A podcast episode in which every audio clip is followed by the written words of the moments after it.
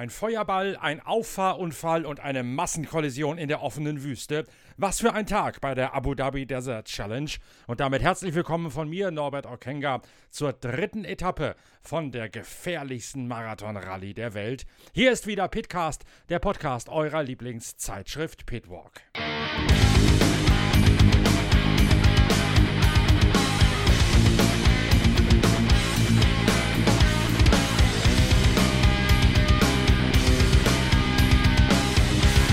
Man sollte doch meinen, dass in der offenen Wüste von Abu Dhabi, im leeren Viertel da draußen am Persischen Golf, genug Platz sei, als dass man sich beim Rallye-Sport aus dem Wege gehen könnte. Der heutige Tag, die dritte Etappe, lässt das Gegenteil vermuten. Es gibt gleich zwei spektakuläre Massenunfälle mitten in der Wüste und dazu brennt noch ein Auto aus der absoluten Spitze der Automobilwertung bis auf die Grundfesten nieder.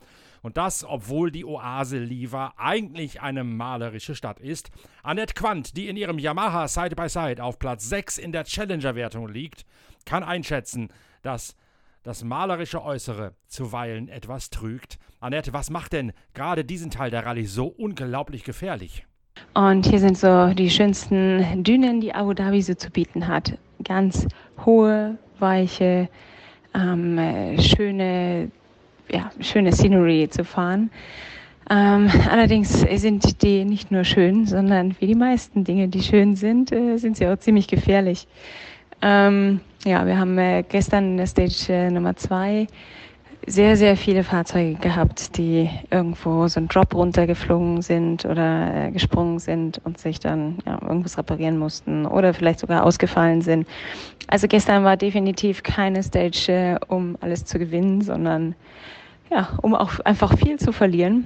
Ähm, um das kurz zu erklären, es sind äh, nicht nur richtig hohe Dünen, die haben es ja auch, und zwar viele, aber hier gibt es auch ganz langgezogene Dünen, die ähm, eigentlich ja, sehr schnell zu fahren sind, so mit 120, 130, was wir so fahren können.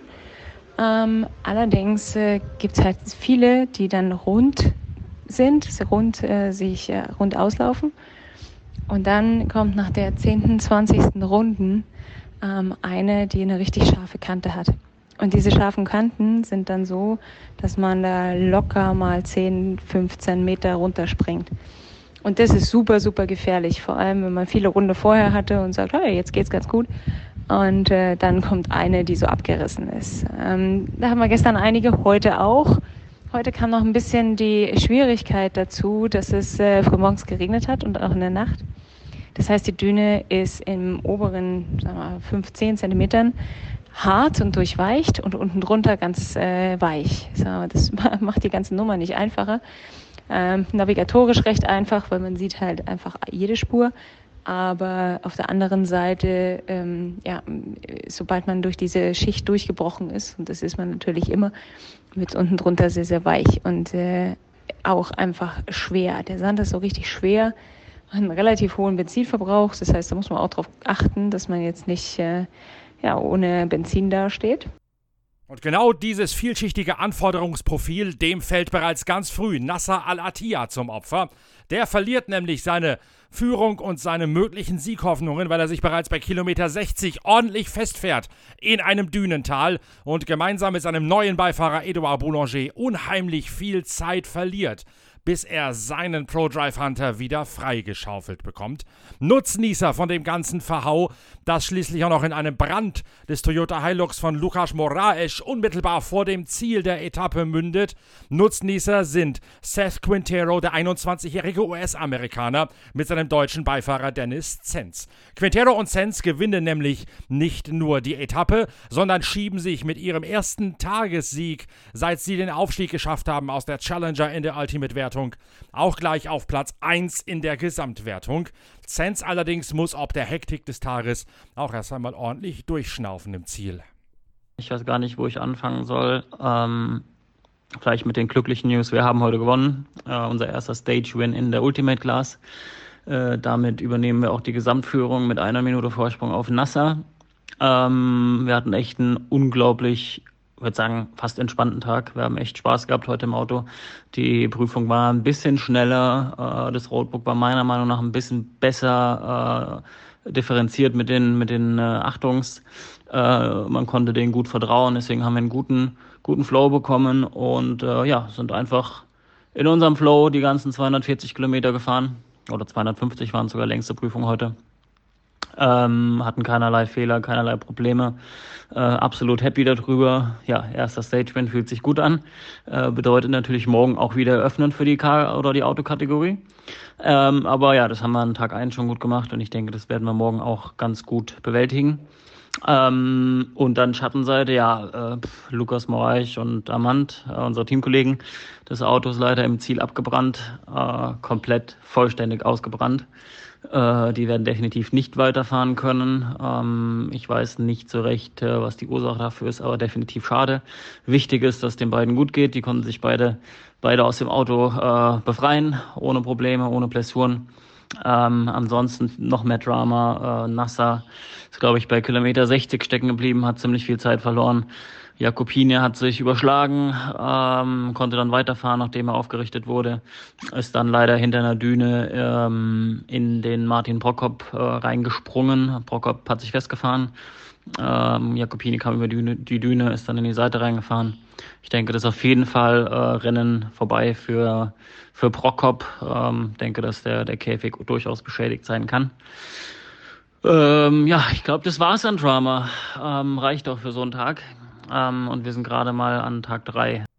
Problemlos durchgekommen sind auch Yazid Al-Raji und Timo Gottschalk, die heute ihre Schlagzahl zwischendurch ein bisschen erhöht haben und sich auf Rang 3 in der Gesamtwertung nach vorne haben arbeiten können. Tag äh, voller Dramen und Probleme. Glücklicherweise nicht für uns, aber so ist es immer irgendwie. Hat man Glück oder hat man Pech? Äh, eigentlich eine, eine schöne Prüfung, wieder eine herausfordernde Prüfung. Der erste Teil war schöner zu fahren als die letzten Tage. Mehr, mehr normale Dünen, haben wir auch guten Speed gehabt. Im zweiten Teil wieder recht gefährlich, wo wir ein bisschen äh, vorsichtiger gemacht haben, gerade nachdem wir auch gesehen haben, dass einige unserer Konkurrenten halt Schwierigkeiten hatten in der Prüfung. Ja, zum Ende dann halt der Schock äh, mit dem brennenden Auto von Lukas. Das ist natürlich immer schlimm, sowas. Äh, glücklicherweise geht's den beiden gut. Äh, konnten sich rechtzeitig retten aus dem Auto. Ähm, ja, also dieses Jahr Abu Dhabi hat's mächtig in sich ähm, gute Competition zwischen den Leuten hier vorne. Einige Favoriten leider raus dadurch, ähm, aber okay, wir schauen jetzt weiter nach vorne, haben noch zwei Tage und gucken, sind jetzt Dritter im Gesamt, ob wir das halten können oder vielleicht noch verbessern können. Aber nicht nur in der ersten Liga der Autos geht's hoch her, auch in der Challenger-Wertung. Dort verteidigen Annette Quandt und Annie Seel zwar ihre sechste Position, das aber auch nur, nachdem sie ihrerseits eine Massenkollision in einem Dünental halbwegs unbeschadet überstanden haben. Allerdings haben wir das heute auch wieder ganz gut hingekriegt. Gestern war schon echt gut. Wir sind gestern auf Position 6 in der Challenger-Klasse hochgefahren, äh, haben uns da weit nach vorne gekämpft. Und heute lief es auch ganz gut. Wir haben dann allerdings kurz vorm Schluss will ich jetzt nicht sagen, aber so circa 100 Kilometer vom Ziel haben wir äh, jemanden gehabt, der uns überholt hat. War ein, ein Taurus und ein Canem, die haben uns überholt. Und äh, leider auch ziemlich dicht, wo, was auch nicht so wirklich sinnvoll ist, weil die Wüste ist groß, da muss man jetzt nicht auf fünf Metern überholen. Ähm, ja, und dann waren sie halt sehr dicht vor uns und an der nächsten Düne ähm, ist der Taurus unten stecken geblieben. Der Canem in ihn reingefahren. Ich habe es gerade noch so geschafft, an dem äh, Descent, also da, wo es runtergeht, an dem absteigenden Seite quasi stehen zu bleiben. Allerdings kam dann auch unser Kollege, der Palonjai, hinter uns, ähm, ist uns dann leider reingerutscht und hat uns auf das Auto draufgeschoben.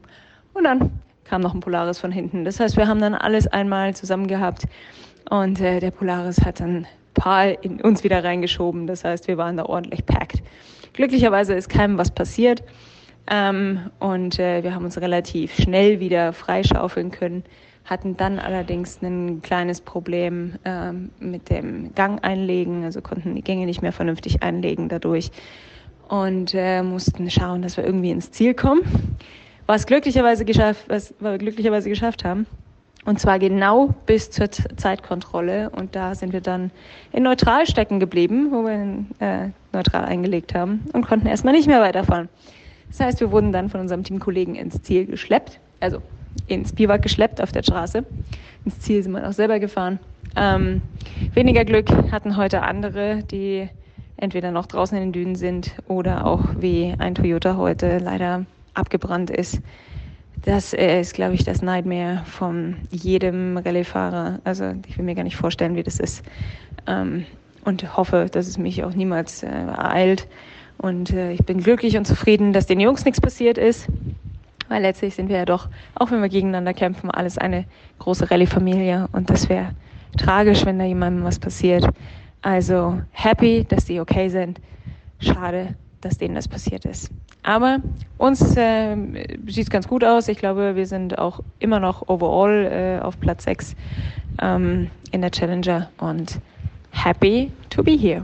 Und wie geht es nun morgen weiter mit der gerade eroberten Führungsposition, Dennis Zenz?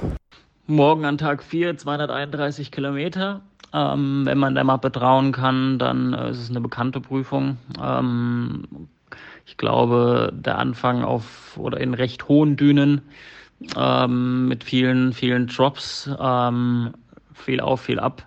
Das Ende sollte dann etwas schneller sein, auch auf einem äh, Gravel-Track die letzten 20 Kilometer, wenn es das ist, was ich glaube, anhand der Zeichnungen vom äh, Veranstalter. Ähm, ja, wir freuen uns auf den morgigen Tag, wie gesagt, eröffnen. Äh, das erste Ziel wird natürlich sein, auch äh, als Erster dann ins Ziel zu kommen, ohne überholt zu werden. Äh, das hat an Tag 1 geklappt, dann wird hoffentlich morgen auch klappen, dann wären wir zufrieden. Und äh, ja, ähm, und dann schauen wir. Dann wird alles gut. Timo und, und äh, Yassid sind, glaube ich, Dritter im Overall. Dementsprechend haben wir gerade zwei Deutsche auf dem Podium. Ähm, aber man soll den Tag nicht vorm Abend loben. Es sind noch zwei anstrengende Tage, noch äh, gut 400 Kilometer, äh, gut 40 Prozent vom Rennen. Ähm, es ist natürlich nicht vorbei, bevor es vorbei ist.